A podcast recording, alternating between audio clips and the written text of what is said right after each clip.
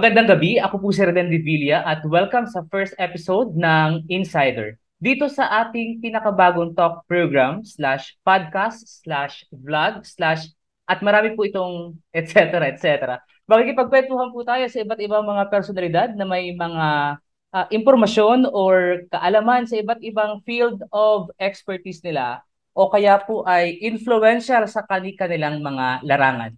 So, let's keep the ball rolling ngayong gabi sa unang episode natin. Ang makakasama po natin ay isang celebrity lawyer na marahil napanood nyo na sa ilang mga programa sa telebisyon tulad ng ng Itbulaga at ng KMJS at uh, nakilala din siya higit well siguro sa tingin ko nung uh, hinawakan niya yung kaso ni dating Miss Universe uh, Catriona Gray. Ang kasama po natin ngayon ay uh, hindi bago sa mga taga-Tagkawayan kasi marami po kaming mga kaibigan uh, na taga-Tagkawayan din at uh, palagi din po siyang bumibisita sa bayan natin and of course uh, nakatuwang natin sa ilang uh, programa ng Kaway Festival. Ang amin pong kaibigan at kasama natin insider sa larangan ng uh, legal na usapan, Attorney Chris Likigan. Attorney, magandang gabi po. Thank you. Magandang gabi, DJ Red, at sa lahat ng masugid na tagapakinig at tagapanood ng Insider. Magandang magandang gabi po sa ating lahat, lalo na sa lahat ng mga taga Tagkawayan. Matagal na po ako di nakakabalik sa Tagkawayan, DJ Red, pero sana makabalik na anytime soon. Oo nga po eh. Uh, namimiss na kayo nung mga taga-munisipyo na pinapasyalan nyo pag pupunta kayo dito. Oo nga eh. okay. Uh, Una, salamat ho dahil sa napaka-busy niyo schedule na isingit niyo yung uh, bago naming programa dito sa Quezon at saka sa Bicol area. Oo naman DJ, basta anything that we can extend information and help, open tayo dyan. Magagawa talaga tayo ng oras at paraan para dyan. So, no, no need to mention it. No worries, anytime. Okay. Sa sa programa pong to, dahil gusto nga namin mas makilala natin yung mga guest natin na may uh, mula sa iba't ibang mga mga field, no, ay gagamitin namin yung alam nyo ba yung slam book? Uh, well, yung mga mil- millennial, ano ba tayo? Uh, Gen Z na ba tayo? Direct answer. Kami mga millennial. Millennial, millennial. Millennial pa rin tayo. Inabutan po namin yung slam book kung, kung, kung alam nyo yon isa tong notebook na may iba't ibang mga uh, questions na sinasagot nung wala pang social media. Uh, yung ibang classmates ko nung high school, dito nilalagay yung pangalan ko sinong crush nila, kung in a relationship na sila. So basically, para mas makilala lang natin na mabilisan yung mga guests natin, gagamitin natin tong uh, uh, format ng, ng slam book. Okay, uh, unahin natin yung, well, pinakilala ko na sa inyo, ang guest natin si Attorney Chris uh, Likigan. Pero, taga saan po talaga si Attorney Chris? Uh, galing talaga ako ng Quezon City. No? Doon talaga ako lumaki. Doon ako nagsimula talaga uh, from Project 3. Mal- alam niyo yung Cubao? Doon, malapit ako doon. District 3 ng Quezon City yan. So, um, I grew up from a very, very humble family. Ang nanay ko ay ulirang housewife, no? So she really took care of me and my siblings habang lumalaki naging naging role talaga ng, sa buhay ng nanay ko na tutukan yung aming uh, pangangailangan. At ang tatay ko naman ay piansador. So um, siya yung, kung alam niyo yung piansador, yung piansador yung kapag may nakukulong, siya yung nagpapiansa, siya yung nagpo-proseso para makalabas sa kulungan yung uh, gustong magpiansa. So really came from a very, very humble family. Um, I was from a very, very humble street. Isa sa mga pinakamahirap na street sa aming barangay. Pero uh, I'm really proud to be part of that community because it really helped me grow as a person. No? Uh, malaki, malaki yung papel ng komunidad na yon para mahinog si Attorney Chris Ligigan natin ngayon. Okay. Uh, siguro, uh, ito ba yung nag-inspire din sa'yo, Attorney, para uh, i-pursue yung, ano mo, yung career sa larangan ng ng law? Yes, actually, no, growing up, looking, yung lola ko kasi nung dating uh, abogado ng korte, no, sa clerk of court siya na sa Maynila. So, growing up, ang tatay ko, dahil piyansador, lagi ako na-expose sa mga legal processes, dinadala ako sa korte ng lola ko, uh, nanonood ako ng mga courtroom hearings, ganyan. So, dahil lagi ko siya nakikita nung bata pa ako, parang, mm. syempre, you aspire na sana one day, ikaw naman yung tatayo doon sa harapan ng hukom, tapos magpe-perform or magpa-practice as a lawyer. So, kaya nung bata pa lang talaga ako, medyo nahinog na sa isipan ko na yung tatahakin ko paglaki, maging isang abogado. Okay. So, talagang ano no, nakaka-impluwensya kung kung ano yung pinagdadalahan uh, sa atin ng mga nanay, tatay o ng mga lolo't lola natin ng kabataan, kung ano yung gusto nating maging. So maliban doon sa pag ano, sa pagpasyal mo sa sa mga korte, ano pa yung mga hobbies mo noon, attorney nung bata pa uh, ikaw? Actually, yung bata ako, hindi ako masyadong, in terms of hobbies, hindi ako masyadong sporty. No? I play basketball on the side, pero hindi masyadong magaling.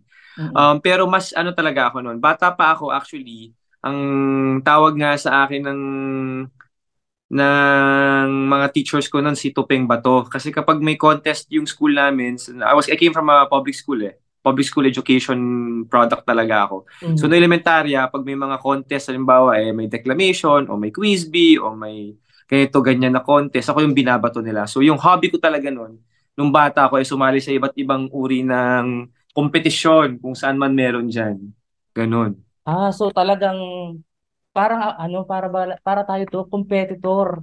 Ah, palaban eh. So naisip mo na din siguro na oh, palaban lang din naman ako eh di makipaglaban na ako sa korte pag Oh, di ba? Pag pagkakitaan na yung pagiging palaban. Correct. Okay, so mamaya puntahan ko yung ano, yung iba pang mga mga questions na medyo light doon sa sa sa slam book. Pero um Ayun, saan ka nag-aral ng law pala? Uh, nagtapos ako ng pag-aabuga siya sa Ateneo de Manila School of Law. Uh, nag-college ako sa UP. Um, it was a good ano, I mean, it was it was a good experience then coming from a public school education to a private school education for law school. Ibang mundo rin talaga siya. Mm-hmm. Pero lagi nga sinasabi, and, and a lot of UP law graduates would kill me by saying this. If you want to be the best lawyer, you have to go to the best law school. Mm-hmm. And we still believe that Ateneo de Manila University School of Law is the best law school in the Philippines. Okay. Uh, and uh, well, mamaya, kwentuhan namin kayo kung ano-ano yung iba pang mga uh, experiences ni, ni Attorney after nung, nung kanyang uh, pag-aaral. So, tinatanong din kasi sa Islam book eh, ano yung mga happiest moment daw bilang isang estudyante siguro sa sa high school o sa college ka kasi siyempre, ang iniisip Tony nung mga nung mga kababayan natin pag sinabing kumukuha ng law, parang duguan talaga yung pag-aaral. Totoo ba? Ah, duguan talaga. Commitment talaga siya. Like, talagang sa loob ng apat na taon ng buhay mo, wala ibang gagawin kundi magbasa at uh, mag-recitation. Kasi ang format ng law school ay ano eh, uh, Socratic. Ibig sabihin, recitation talaga kayo araw-araw. Tatanungin kayo ng professor ninyo tungkol dun sa topic o yung paksa nung araw na yun. Siguro yung happiest moment ko as a student was when I graduated from law school. Since um, it was it was one of the most important chapters of my life. Dahil siguro, number one, hindi nga ako, ako yung nagpaaral sa sarili ko. I was a working student. I was working for four years. Um, so yung, para mapag, dahil mahal sa Ateneo, uh, kailangan ko kumuha ng apat na trabaho no para mapagtapos ko yung sarili ko. So um apat. So nagtuturo ako sa sa college noon, tapos writer ako ni ng iba't ibang konsehal sa paggawa ng kanilang mga legislations, kanya mga mm. speech. Uh, tapos staff ako ni dating Vice Mayor Joy Belmonte na ngayon ay mayor na ng Quezon City. So may mga ghostwriting ako sa gabi. So sa loob ng apat na taon, wala akong ibang ginawa talaga kundi magtrabaho para mapunan ko yung uh, pangtustos, pangtustos ko sa pag-aaral. So I think one of the happiest really and I would would never forget that day. Uh, and sometimes it makes me very emotional. Yung syempre nung nakagraduate ako at nakapasa ako ng bar exam kasi yun yung collectively yung yung paghihirap mo sa loob ng apat na taon, yung mm-hmm. puyat, yung minsan gumigising ka sa umaga, umiiyak ka na kasi iniisip mo bakit mo pa ito ginagawa. Ba't kailangan kong pagurin yung sarili ko na ganito? Bakit yung mga klase ko, papasok lang, mag-aaral lang, matutulog, mag-aaral lang, samantalang ako, kailangan ko magtrabaho.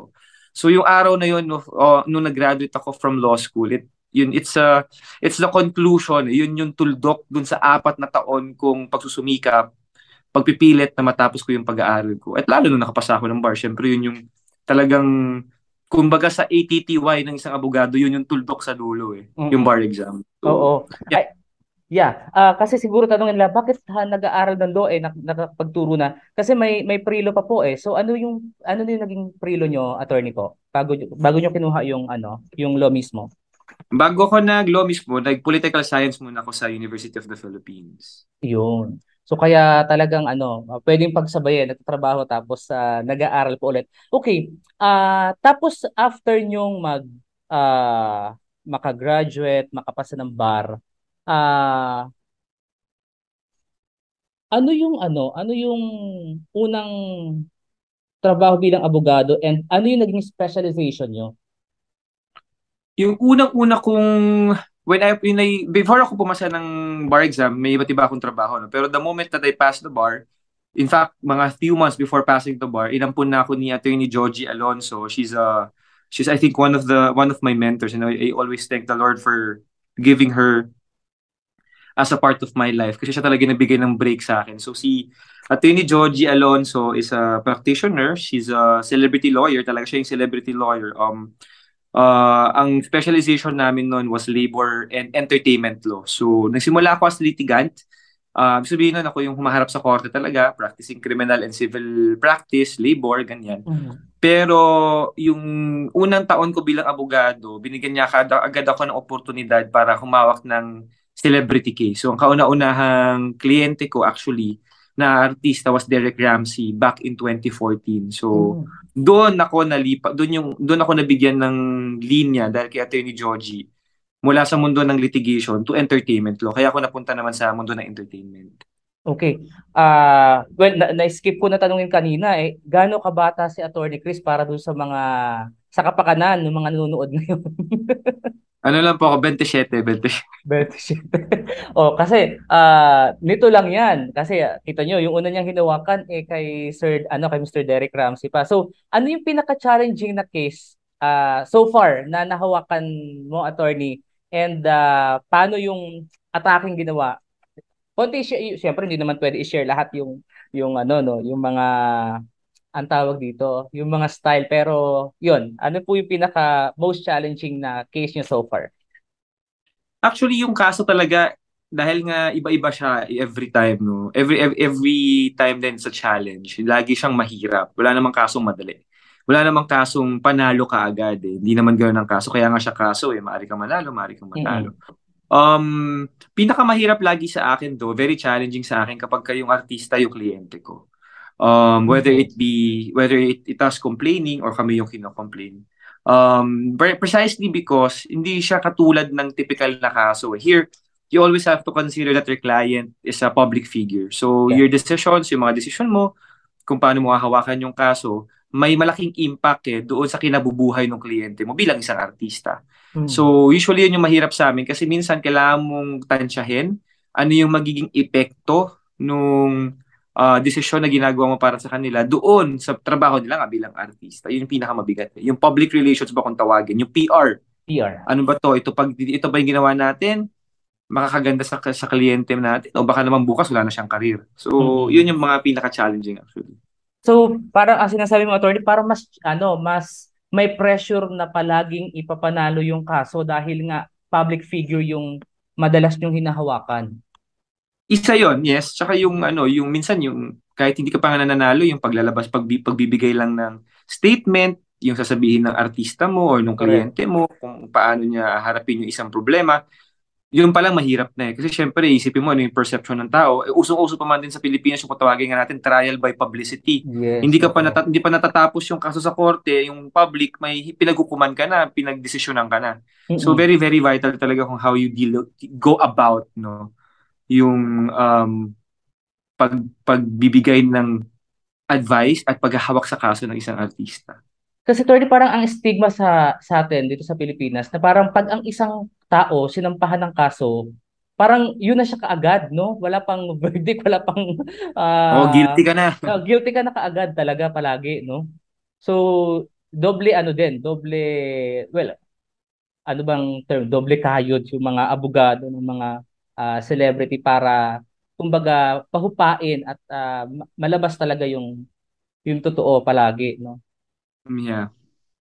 Okay. Um, ano ba ang current ano daw ah mga pagbabago sa sistemang legal natin dito sa bansa. Well, uh, kahit na siguro nga uh, mas madalas kayo humahawak ng kaso ng mga ng mga artista, eh ganun din naman eh, sabi mo nga kanina, parang case to case pa rin palagi. Uh, ano yung mga malaking pagbabago? Meron ba sa law and legal trends sa sa Pilipinas ngayon? Actually, in terms of processes, um, yung basic processes naman dati yung pa rin siya. So, konting developments lang yan every once in a while, yung Supreme Court. Uh, kaya meron kami meron kami MCLE actually kung tawagin yung uh, mandatory continuing continuing legal education. Every three years nire-require yung mga abogado na mag-seminar, mag-attend ng MCLE para to update din kasi may, ang, ang mga batas pa bago-bago. Especially now at the advent of technology, no. Malaki na yung uh, partisipasyon ng teknolohiya sa pagpapaandar ng isang kaso, lalo nung pandemya, nagsimula na yung video conference hearings, sa dati ay hindi naman, pagpa-file sa email, ganyan. So, um, in terms of trends, really, it's really geared towards um, making the legal processes more um, technological. Mas mm-hmm. dugtong na yung teknolohiya dun sa pagpapaandar ng kaso, parang ganun. Okay. Ah, uh, ngayon ho habang nag-uusap kami ni Tony nasa nasa Mactan Cebu siya, no. Ah, uh, Kasi ang gusto kong ang sunod na itanong eh, ano pa yung typical day ng isang uh, abogadong tulad nyo? Uh, natutulog pa ba kayo? Oo naman, pero I'd be honest, nung nagsisimula ako, syempre mas walang tulog kasi iba pa rin yung uh, yung practice kasi minsan iba dun sa nababasa mo sa libro eh. And a lot of a lot of factors you would have to consider when you're practicing lawyer, pag-review, pagsusulat, Akala kasi nila usually ang trabaho ng abogado ay humarap lang sa korte no at ipanalo yung kor- yung kaso sa korte. Hindi nila alam ang ang kaso ay pinapanalo talaga sa opisina ng isang abogado. 70% ng trabaho ng abogado, if not 80%, ay magsulat. Mm-mm. Yun yung gumawa ng motion, gumawa ng pleading, ganyan. So, depende sa dami ng kaso mo. Minsan, may mga pagkakataon talaga na kayo mapupuyat. Tapos, ang hearing ng korte, usually, nagsisimula yan ng 8.30 ng umaga uh, depende sa dami ng kaso sa ano sa korte minsan hindi ko hindi ko makakalimutan yun para mayroon ako isang lugar na pinuntahan ang kasong ihihir nung court ay nasa 60 70 cases so minsan hindi talaga natatawag pa yung kaso mo hindi dahil sa sobrang dami so may mga ganon may mga ganon pagkakataon tapos may minsan may hearing ka pa sa hapon so busy. It's a very, very busy day for a lawyer. Maswerte lang ako din dahil yung office namin, you have, there's all, there's enough cases for everyone. Maganda yung work-life balance dati. Lalo nung ano, this is my 10th year as a lawyer. So yung mga simula talaga, pupuk na pupuk ka pa. But when you get older, syempre, mas, mas nasasanay ka, mas alam mo na kung paano hawakan yung mga kaso, mas na-handle mo na yung oras mo. So you can do business naman on the side. Usually that's what I do. Eh.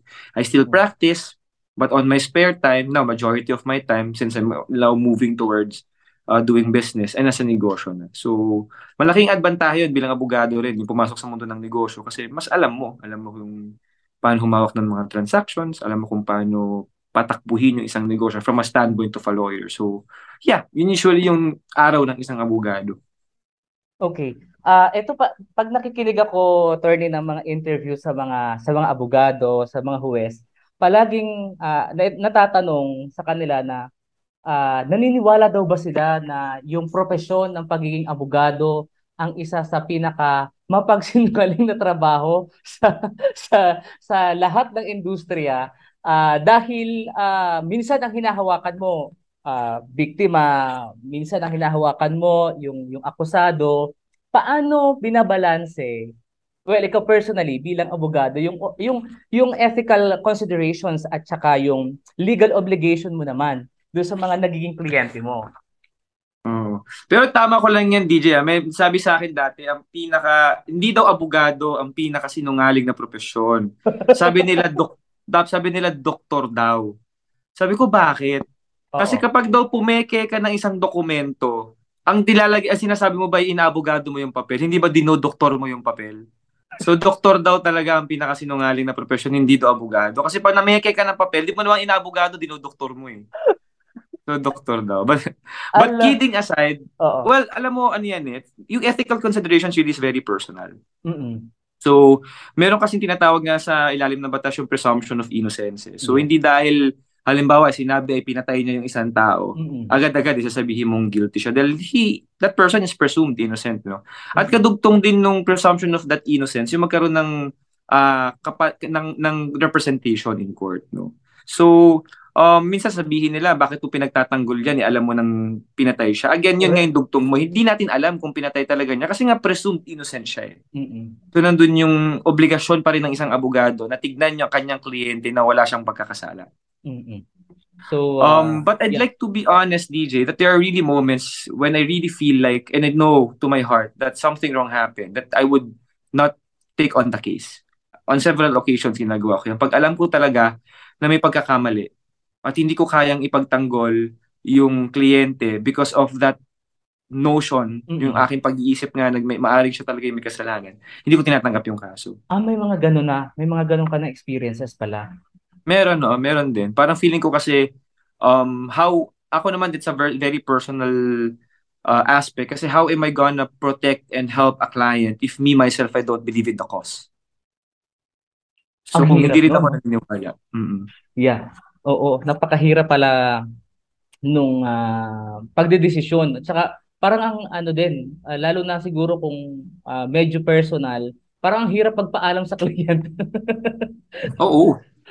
Um, sige, kanina natanong ko na yung yung significant eh. Pero kanina din ho sa in, sa introduction natin ay sinabi natin na marami sa mga hinahawakan ni Attorney Chris na mga kaso ay may kinalaman sa mga celebrity. And da- napapanood ko nga siya minsan sa ano eh sa sa Itbulaga, sa KMJS. Ano-ano po yung mga idinudulog nila madalas sa inyo ng mga kaso attorney dito sa mga programa na to sa TV? Actually, nakakatuwa kasi iba-iba talaga. Yung Itbulaga, usually yan, in my in the past episodes, I guess, mga usually family cases yan, ano. Sa KMGS, yung pinaka nakakatuwa for me, I guess, kasi talagang kakaiba usually yung mga, mga subjects nila eh. As in, from, from utangan, Oo. to nagchismisan. Hanggang ito nakaraan, nakakatawa, hindi, ko, hindi siya nakakatawa do, pero meron akong, meron silang episode, ah, ano bang pangalan dun sa sabon? Sabon daw na pampasikip. Sa mga babae gumagamit dito. Oo, nakalimutan ko yung Barbilat. Yun yung pangalan nung gamot. Ay, nung, I don't know if, sorry if you can censor it if it's ano, ah, Barbilat yung pangalan nung sabon. Okay lang. okay. So, nung nung sinabi sa iyo, tumawag sa iyo yung ano, yung Brad na uh, attorney, pwede ba kami humingi ng ano? Ah, nagdalawang isip ka ba? Hindi naman, kasi natuwa, natawa din ako eh, kung tungkol saan talaga yung, yung topic nung araw na yun. Pero nakakatuwa, gusto, gusto ko talaga pag KMGS yung test namin kasi na-test din ako bilang abogado. Eh. Makakaiba talaga yung mga yung mga kasong na, na napupunta sa kanila, yung mga subjects nila. Very cliche, ah, cliche no? Paano ko to bibigyan ng hustisya? Di ba? okay. ano po yung ano ngayon? Ah, well, kanya sabi mo, wala naman halos pagbabago dun sa sa legal trends, no? Pero ano yung biggest challenge sa sa legal profession nowadays? Alam mo, I'd be honest, siguro yung pa rin clogged na dockets ng court. So sobrang dami pa rin ng kaso, sobrang bagal ng sistema. I, I don't, I mean, um, this is not the fault also of the, ano, of the judges kasi naman talagang mag-hear lang naman yan. Pero I guess, um, we have to attest to the fact na mayroong pagkukulang sa numero ng korte sa buong bansa. Mm. Um, so sobrang mas hindi na hindi na pantay yung dami ng korte sa dami ng nagkakaso. At sa dami na nagkakaso, minsan talaga sobrang dalang, sobrang hirap kumuha ng uh, hearing dates. So yung delayed um, hearing of cases again, I guess was one of the really biggest problems in the judiciary right now. O kasi nga ah, kahit nga sa mga pro, sa mga probinsya eh, sa mga ah, municipal trial court ah, trial courts lang natin, ba? Ang tagal bago makakuha ng mga schedule nung ng mga kababayan natin tapos yung iba hindi naman major yung cases nila pero ang tagal nilang nag nagiintay no na makuha yung mga ang tawag doon yung mga sentensya to sa mga kaso sa kanila. Okay. Ah, puntahan lang natin po attorney yung well kung parang konting payo doon sa ating mga kababayan na nanonood ngayon at nakikinig ngayon no. By the way, ah simulcast tayo sa sa 101.7 FM sa cable natin dito sa Tagkawayan and Bicol and sa Facebook page ng Teleradyo at sa YouTube na din. Um halimbawa attorney, ah yung isang tao ay uh, naaresto at kinasuhan sa isang krimen, ano dapat yung mga hakbang na gagawin niya bilang isang akusado? Actually, doon parang sa moment of arrest, marami na yung ano no, marami na requirements 'yan. Kailangan basahan siya ng kanyang Miranda rights and some other uh, things. Depende rin sa pagkaka-aresto. Um, kung meron kasing dapat may warrant of arrest talaga. But under the law, meron mga circumstances, may mga pagkakataon yung tinatawag natin warrantless arrest. Yung mga pwede kang arestuhin kahit na walang warrant of arrest. Yun yung halimbawa mo na lamang ay nahuli ka naman, harap-harapan mong ginagawa yung krimen sa harap ng isang pulis. Mm-hmm. Alam nga naman kumuha pa yung pulis syempre ng warrant of arrest. Diba? Right there and then, in flagrante delicto, pwede kanyang kunin. So, um, ma- mahalaga sa isang akusado, syempre, of course, alam niya kanyang mga karapatan. Karapatan na basahan ng Miranda rights, karapatan sa isang abogado, um, especially kapag ka ganyan mga, mga circumstances, the first thing, in fact, that a person should do is to call a person uh, knowledgeable of the law, isang abogado. Mm-hmm. So pagka nahuhulihin ka, unang-una mong gagawin, tawagan yung abogado mo. O kung may kaibigan ka abogado para syempre mas alam namin eh kung paano ka tutulungan. Mm-hmm. So doon nagsisimula talaga yan, tumawag ng kaibigang abogado. Okay. Sa kabilang banda naman, halimbawa ang isang kababayan natin ay nakaramdam siya na siya ay na, nayuyurakan o, or natatapakan ang kanyang mga karapatan no sa ilalim ng mga batas ng Republika ng Pilipinas, ano ba yung uh, basic na uh, steps na pwedeng gawin para makapagsampa ng kaso? Okay, um pinakauna lagi diyan no na madalas nakakaligtaan. Malaki ang papel ng mga barangay in terms of dispute resolution. So kung ang isang tao ay feeling niya ay natapakan yung kanyang karapatan or um, there's reason for that person to file a case, lagi yan dapat kung kaya mo na idaan sa barangay, lalo kung magkapit bahay, ganyan, mm-hmm. barangay muna. Tingnan na muna natin kung ano yung uh, barangay conciliation kung tawagin yan. Kung paano pwedeng tumulong yung barangay para pag-ayusin yung dalawang parties. Mm-hmm. Kung hindi naman talaga mabigat yung kaso, number one, kung hindi na kailangan dumaan ng barangay, o dumaan sa barangay pero hindi talaga makapag-ayos, doon ka napapasok yung mag-file ng maghabla ng kaso sa mga piskal.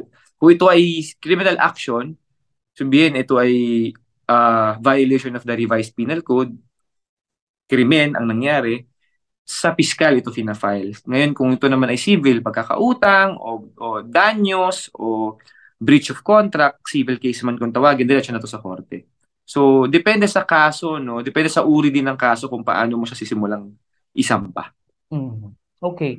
Uh, attorney, ang pinakang maraming uh, naitatanong sa atin nitong mga nakaraang buwan ay itong violation. Well, well personally dito sa amin uh, sa sa teleradyo ay yung violation ng uh, cybercrime uh, prevention mm-hmm. acts no at saka yung uh, tungkol sa cyber libel. Kasi nga sa panahon ng social media, parang ang dami uh, nakikita natin well itong mga huling uh, uh, buwan yung mga kaso ng ng scam sa sa online, pagkatapos yung iba napapagbintangan na sila ng scam, tapos uh, napopost yung kanilang mga uh, pangalan, larawan sa sa online, no? Na parang nayuyurakan na nga yung pangalan nila. Uh, pwede po ba nating ano, uh, bigyan ng konting uh, payo yung mga kababayan natin ukol dito sa mga kaso tungkol sa cyber libel?